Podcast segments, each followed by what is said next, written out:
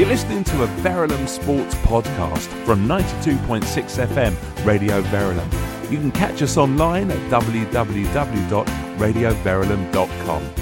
Hi, I'm Zak Khan and I'm the golf correspondent for Radio Verulam Sports Show.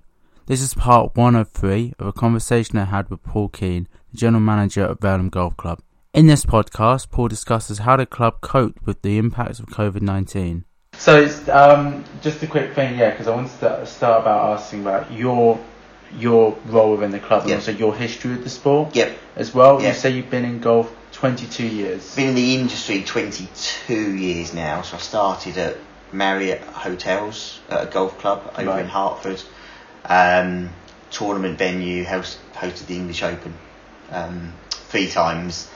Great place to work, loads of personal development, invested in, in me, invested Yeah. in staff, so lots of training, diploma there, that sort of thing, real sort of on job training and really developed me and their culture was, was great. So worked there for six years I think and then moved to Luton Hoo, which is the new hotel, was Yes. opened in 2006. So I went there as um, clubhouse manager, which was looking after golf, spa, leisure, um, basically all leisure activities. Wow, okay, yeah. And it was a complete brand new opening, growing in the golf course, employing, there was no staff when I started, it was me. So I had to start everything from scratch Yeah. upwards. So um, yeah, that was an interesting couple of years. Good fun, learned a lot, um, and yeah, I think it's held me in good stead with obviously what we. Were you working 100 hour weeks there as Seven well? days a week. Yeah. Seven days a get it. week as we were coming to, you know, IT system, start from scratch, build it, God, yeah.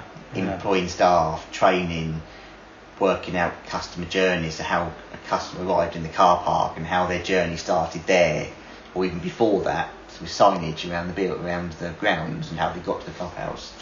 Um, and then the whole customer experience of how we built that up and um, while that's going on, working towards getting the hotel five star AA accreditation Yeah. um, which was challenging, um, doing something from scratch, but it was it was good. Um, and the area I looked after, we got three visits, ranging between 96 and 98 percent five star rating. Wow, that was okay. good. Team worked really really hard on pulling all that together. Yeah. So, um, yeah, it's worthwhile, and I think you know set the place up for success and went from strength to strength really. So it's good.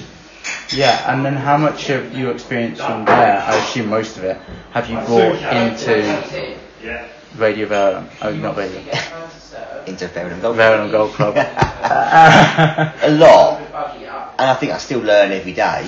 Not every day, but you know, you still learn and Yeah. put different things in place and that sort of thing. But I think my Marriott background, which is very much about people development, you make your people better, you make the venue better. Um, we've worked hard, training staff, sales processes, operational processes, Yeah. service culture, that sort of thing, processes on the golf course to work on making that better. I think all those together, based on my previous experiences within roles, have really, really helped me um, sort of really push this place on yeah. and that's Yeah. reflected in you know, when I started we've really improved the food offering for example which now shows in revenue as well we shows in our member satisfaction surveys we send out that our surveys are now on food and never better the first service on um, sorry the survey results on service and the bar Yeah. Yeah, yeah. have never been better. And I think there seems to be a high level of positivity within the membership, which is not always achieved in a private member club. You think it would be, but it's, you still got to work hard, and there's still challenges. You know, it's, we've, we've had COVID, and that's presented lots of challenges. And I think on COVID especially, you had to take a step back occasionally because you're like, why don't you just go and play golf and be happy? Because a you're alive. Yeah. B, you can do your hobby, where there's lots of other things you can't. Mean, kids couldn't play football, they couldn't play cricket, adults couldn't play football at grassroots level and things like that. And you should be really fortunate that you can do the sport in place, the sport you love. Even going out for a walk was limited to I think once once a day or Once a something. day for an hour, and you couldn't do anything. You couldn't sit down. You had to just keep walking, and you couldn't, Yes, yeah. you couldn't do anything else. And I think when you look at that, when I took a step back from that, actually, you think golf was as close to normal as they could get, but it wasn't normal. And I think humans were clinging to something that was normal, That was routine, yeah. but it wasn't quite normal because we had Yeah. to have so many processes in place of you could come in here to go to toilet and that was it. So the doors here were all locked. But that door couldn't be locked because it's a fire door. So they were then wandering here and going, Could I just have a drink? Well, no, because we haven't got any to start with because it's all of date, it's gone. And, you know, a one way system around the golf ar- around the perimeter. So you go off the golf golf course that way, you come onto it that way, which has never been done before. Wow, But to okay. keep people apart from each Yeah. other. And we had to put things in place where you could arrive no more than 20 minutes before your tea time. okay. So we had one group teeing off, one group on the putting green, ready to go on to the first tee when that group had gone, and one group standing outside the pro shop, checking in, waiting for the, for the putting green to clear. yeah. And then when the golf, and then when you finish your game, go home. And it was quite draconian, and spending a career learning about ways to get people here early, way earlier than their tea time. Yes. So yeah. in effect, they're spending money and enjoying the club, and afterwards trying to keep them for as long as possible on the same principle. And all of that went out the window. Like, come here as late as you can, go straight away. Yeah. And I think that that really affected people as well because they were like, well, and that uh, do you know that also talking about learning? Yeah. That actually taught me, and I knew this anyway, but reinforced the message that it's not a case of putting 18 flags in a bit of land, and that's Yeah. it. So much more to it because people were craving social interaction. And at that point, before we could open this, it was like, no, sorry, get here late, go home early. Yeah. and it was it was difficult, and people just couldn't get their heads around it. But obviously, people are then having their own challenges in life. Are they being made redundant? Are they on furlough? You know, subsequently, they realise that people on furlough were very anxious of was my job not important then? So am I going to lose my job when normality Yes. comes and Yeah. that sort of thing? So yes, we're dealing with our members that had something that was as close to normal as possible, but in the background they were still dealing with their own challenges in life. Did you yourself, as general manager, have to reassure your own staff that fact Yeah. as well? Yeah, very much so. Um, and there were obviously concerns that, okay, how depressed is the food and beverage market going to become? Yeah. How long will it be before we could host a wedding, a party, that sort of thing?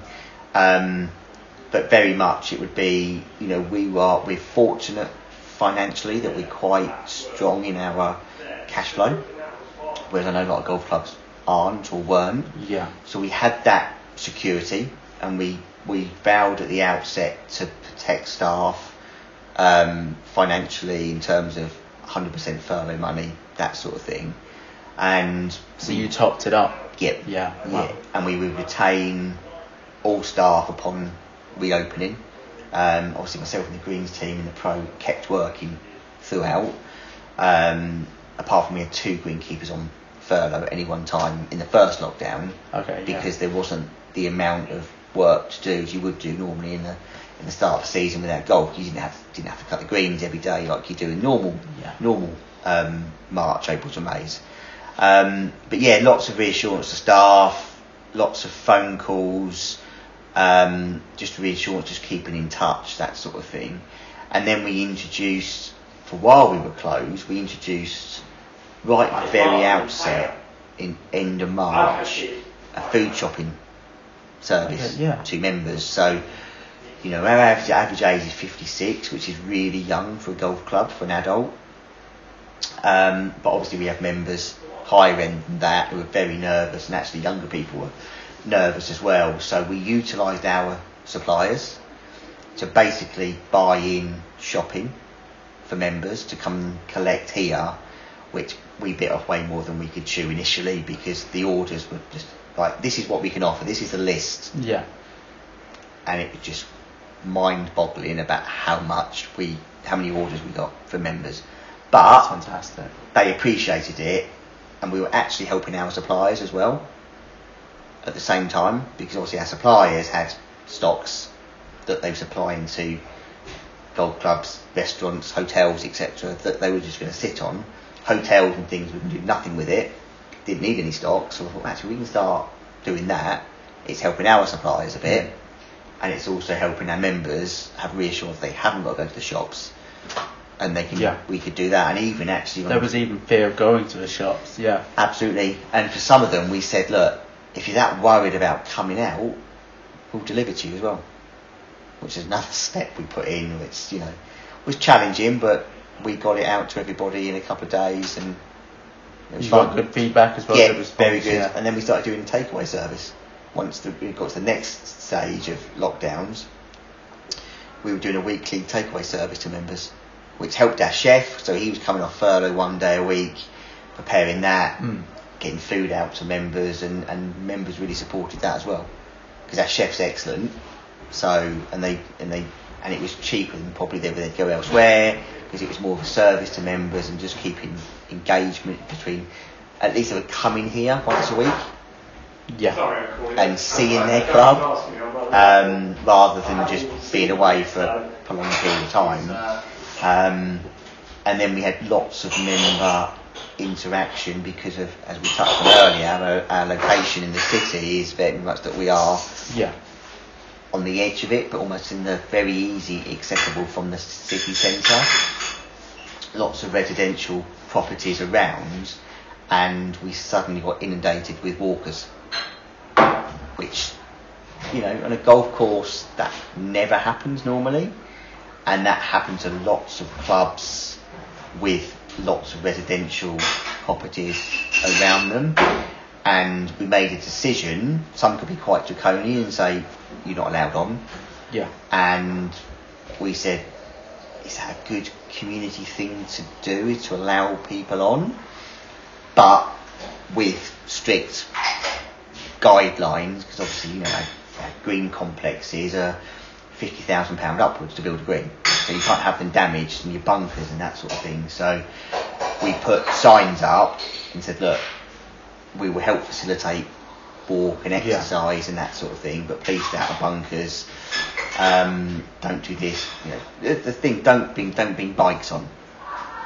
Don't do Yeah. this. Don't do that. It's it's exercise. Your hours exercise. walk, And we did get inundated. It was quite nerve wracking. Did you have to? You mentioned the golfers having to stay distance. Was that the same idea with walkers? Did you have to? Yeah, we said you keep your distance, but you abide by government guidelines. Okay. Yeah. But don't go in their greens. Don't go in their tees. Don't um, don't go in bunkers. That sort of thing. And most people, I'd say 99% were hugely, hugely respectful. Yeah. Um, in life, that's never 100%. And um, we did, I actually got interviewed by regional BBC radio because on the third day of lockdown, we got a family who turned up with buckets and spades and a picnic and were in one of our bunkers making sandcastles, which on day three of the lockdown was slightly nerve wracking, thinking, how long is this going to go on for? And they couldn't understand that it wasn't allowed. yeah. Um, and it actually took another family walking to say, you're not allowed to sit down, you can exercise. And said, well, we only live there, it would be a nice luxury. No, these bunkers cost £7,000 each. You can't have people in there doing lots of damage. You can walk around, we can help you facilitate a walk and go by the river, it's beautiful and you're never going to see it as a, a non-golfer. Um, and, you know, we did get lots of compliments and letters, lots of letters from emails from people Yeah. saying, thanks ever so much. I live in a flat nearby. It's been a godsend because the Alban Way was very busy. Um, Verulamium was crazy busy, and it was. Yeah. I mean, it did get very busy. The bank holiday Friday, which was the VE Day celebrations, I think a thousand people on the golf course. And that was the day it got a little bit too much because people were sunbathing by the river, again, not allowed. um, police were walking around for us helping, and they did find a family about to light a disposable barbecue on our fairway by the river, which is slightly challenging and Yeah. nerve wracking. And but again, I said 90 of people, 99% of the people were absolutely great and respectful. It's good that the police were there as well to help. Yeah, yeah, we worked quite well with them actually, and they were up quite a lot. And you know, we'd make them a coffee, and they'd go out and then help us. And Yeah. but yeah, hopefully never again. Although it happened twice more. Yeah. so yeah, it was good. We a- and we actually got members on the back of that. We had golfers Yeah. walking around. I've never played here. I've never really thought it's somewhere to play. This is absolutely beautiful. Can I join when you reopen?